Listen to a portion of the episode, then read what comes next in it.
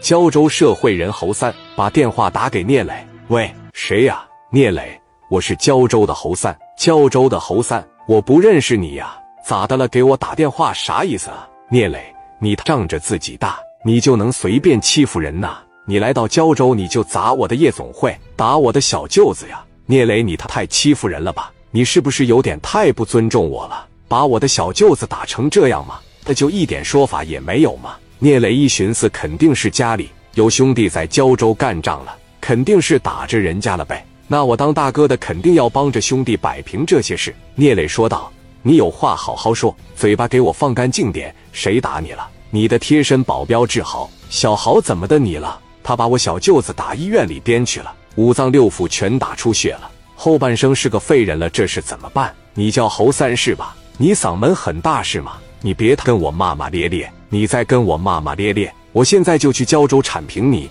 你信吗？能好好说，给我说说怎么回事不？你要不能好好说，我现在就往胶州去找你去。有能耐你就当着我面说，他怎么不打我啊？怎么不打刘超啊？怎么就得打你小舅子呀？肯定是他你小舅子欠打呗。聂磊说出这种话来的时候，侯三打心眼里边是不敢反抗了。那好，这么的吧，我叫你磊哥行吧？毕竟你手底下兄弟。给我小舅子都打这样了，咱得有个说法吧？你想要什么说法呀？道歉再给我拿钱？到什么时候坏事都坏到女人身上了？官吏一看自个老头子，好像是他让人给唬住了，说话语气都变了。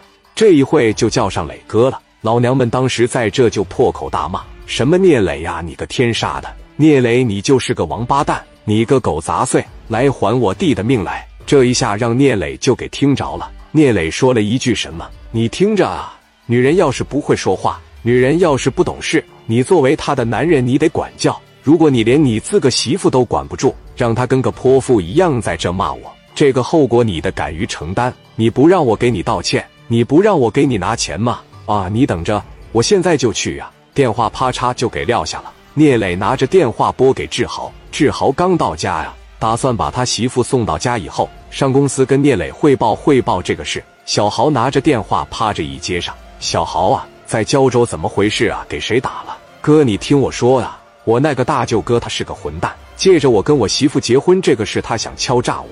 他跟我要五十万的彩礼，他为什么要这样呢？他那哥哥就是混蛋。